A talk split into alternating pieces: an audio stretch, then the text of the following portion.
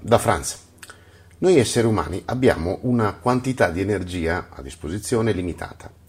È un'energia che si rinnova ovviamente, per esempio con un buon pasto, col circolato del mangiare, no? con l'incerire cibo o con la compagnia di persone che amiamo, anche con il, pane, con il rimanere per del tempo eh, nella natura, ma è un'energia che invariabilmente si consuma nel momento in cui la utilizziamo per qualunque scopo, da quello fisico a quello emotivo eh, psicologico, psichico o mentale, diciamo, la nostra energia cala in proporzione a quello che facciamo o non facciamo. Certo, l'energia che abbiamo effettivamente a disposizione è molto superiore sempre eh, rispetto a quella che riteniamo di avere, ma questo però eh, diciamo che è un altro paio di maniche e magari lo tratteremo in un altro momento. Quello di cui vogliamo parlare oggi è il fatto che l'energia, essendo limitata, a prescindere appunto dal limite oggettivo eh, che, che, che possiamo avere in essa, se usata per qualcosa non può essere usata per qualcos'altro. Ecco quindi che per fare, facciamo un esempio, eh, al termine di una giornata di lavoro fisico duro, per esempio so, al termine di un giorno dedicato a spaccare legna in un bosco o a estrarre minerali in una miniera, non avremo la forza per fare qualcos'altro, anche semplicemente per portare la spesa a casa. Però questa cosa non si limita a campo fisico, in campo emotivo, per esempio, dopo una grossa sofferenza, ma anche dopo una grande gioia, la nostra capacità di reazione a un evento emotivo successivo risulta ridotta. Una serie di, emo- di emozioni negative in fila, eh, per esempio magari gestite, sopportate o semplicemente subite, porta a un'esplosione di rabbia o di sofferenza in corrispondenza all'ultimo evento.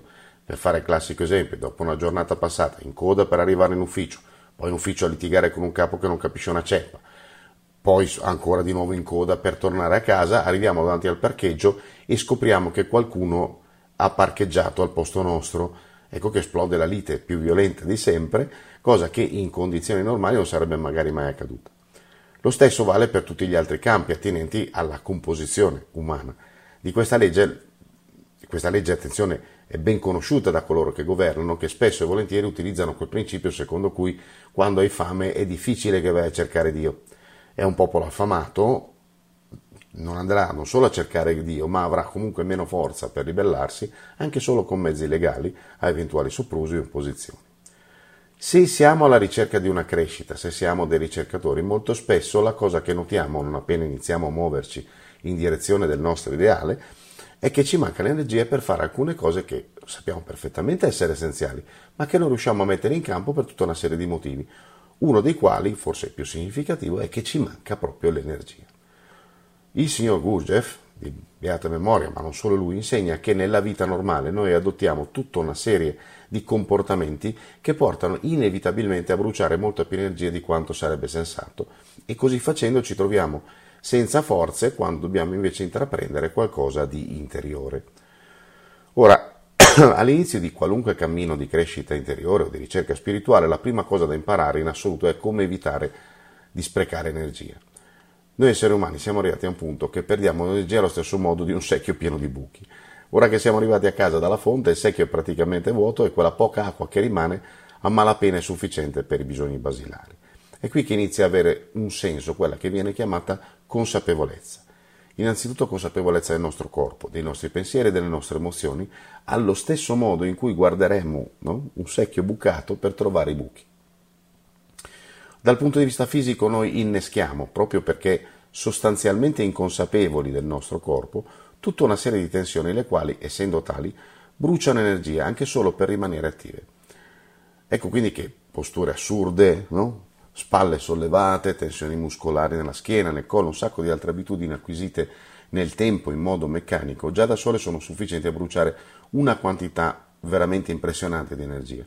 Poco importa che si tratti di energia fisica, muscolare, è comunque una parte dell'energia che abbiamo a disposizione e che non potremo usare per fare dell'altro. La stessa cosa vale per le emozioni. In quante emozioni inutili, meccaniche e dannose permaniamo nell'arco di una giornata? Un'incazzatura col capo ufficio, col collega o con l'idiota che ci taglia la strada, per fare esempi comuni, sono l'equivalente delle spalle contratte o degli addominali contratti quando non ce n'è bisogno. Energia buttata via, sostanzialmente. I pensieri poi quelli sono il massimo, no? Pensieri inutili, fissi, immaginazioni, eh, scenari di cose che non solo non sono avvenute, ma che nemmeno sappiamo se potranno anche solo vagamente mai avere la possibilità di accadere. In buona sostanza, tra corpo, pensiero e emozioni, più del 90% della nostra energia se ne va gettata al vento in cose inutili. Ora, come si fa per evitare tutto questo? Le tecniche ci sono e sono la base di qualunque percorso di crescita interiore. Ora, noi qui ne vediamo quattro, che sono dette le quattro osservazioni. Ce ne sono alcune altre, anzi più di, di alcune, ma già queste, se messe in pratica con costanza e per il tempo sufficiente, producono delle modifiche incredibili al nostro stato di presenza e alla quantità di energia di cui mh, riusciamo ad essere in possesso. Vediamole. Allora, la prima tecnica, molto facile. Durante la giornata, ogni volta che ce ne ricordiamo, percorriamo il nostro corpo alla ricerca di contrazioni inutili. Bisognerebbe fare una specie di tac mentale, molto rapida, molto veloce, ascoltando il corpo in un istante e trovate le contrazioni inutili, le sciogliamo immediatamente. Tipicamente le spalle tese, no? Avere le spalle contratte, la schiena curva in un modo innaturale, il collo tirato in avanti, le gambe tenute in posizioni assurde, l'addome contratto, i tratti del volto eh, imposti in, in espressioni del tutto inutili. Ecco, questa è la prima. La seconda tecnica, più facile, no, mica tanto. Durante tutta la giornata, del, durante tutto il giorno, quando siamo svegli, Ogni volta che ce ne ricordiamo, verbalizziamo mentalmente, non a voce alta, se no ci chiamano veramente il 118, quello che stiamo facendo nell'istante in cui lo stiamo facendo, parlando di noi in prima persona. Facciamo un esempio, mentre scrivo un articolo, mentre scrivo al computer, verbalizzo mentalmente sto scrivendo al computer, sto guardando lo schermo, mi sto grattando un orecchio e così via. E questa era la seconda tecnica. La terza è identica alla precedente, ma anziché in prima persona, verbalizzeremo in terza persona. Franz sta registrando un video, Franz sta guardando in macchina, Franz sta guardando fuori dalla finestra, Franz si gratta un orecchio, quindi in terza persona. Quarta tecnica, ogni volta che ce ne ricordiamo facciamo una fotografia di noi stessi mentale, no? come se facessimo un selfie, però con la nostra mente, insomma, come se vedessimo il nostro corpo da tutti i lati, da fuori, contemporaneamente. Quello che dobbiamo vedere è la nostra posizione nello spazio, la nostra posizione fisica, la nostra espressione e con il procedere della tecnica, cioè man mano che ne diventiamo padroni, il nostro linguaggio del corpo, quello che enunciamo all'esterno. Ora, queste quattro tecniche non bisogna pensare di poterle applicare tutte insieme già dall'inizio, perché a meno che non siamo dei geni particolarmente dotati, non è così semplice metterle assieme. Quindi il suggerimento di applicazione è il seguente, che può essere ovviamente adattato a seconda della possibilità di ognuno. Allora, i primi tre giorni facciamo la prima tecnica, hm? quindi solo quella di verificare le nostre tensioni muscolari e corporee. Il, i, I quattro giorni successivi, quindi il giorno dal quarto al settimo, facciamo la prima tecnica più la seconda, quindi verbalizziamo in prima persona, intanto che cerchiamo le nostre tensioni muscolari.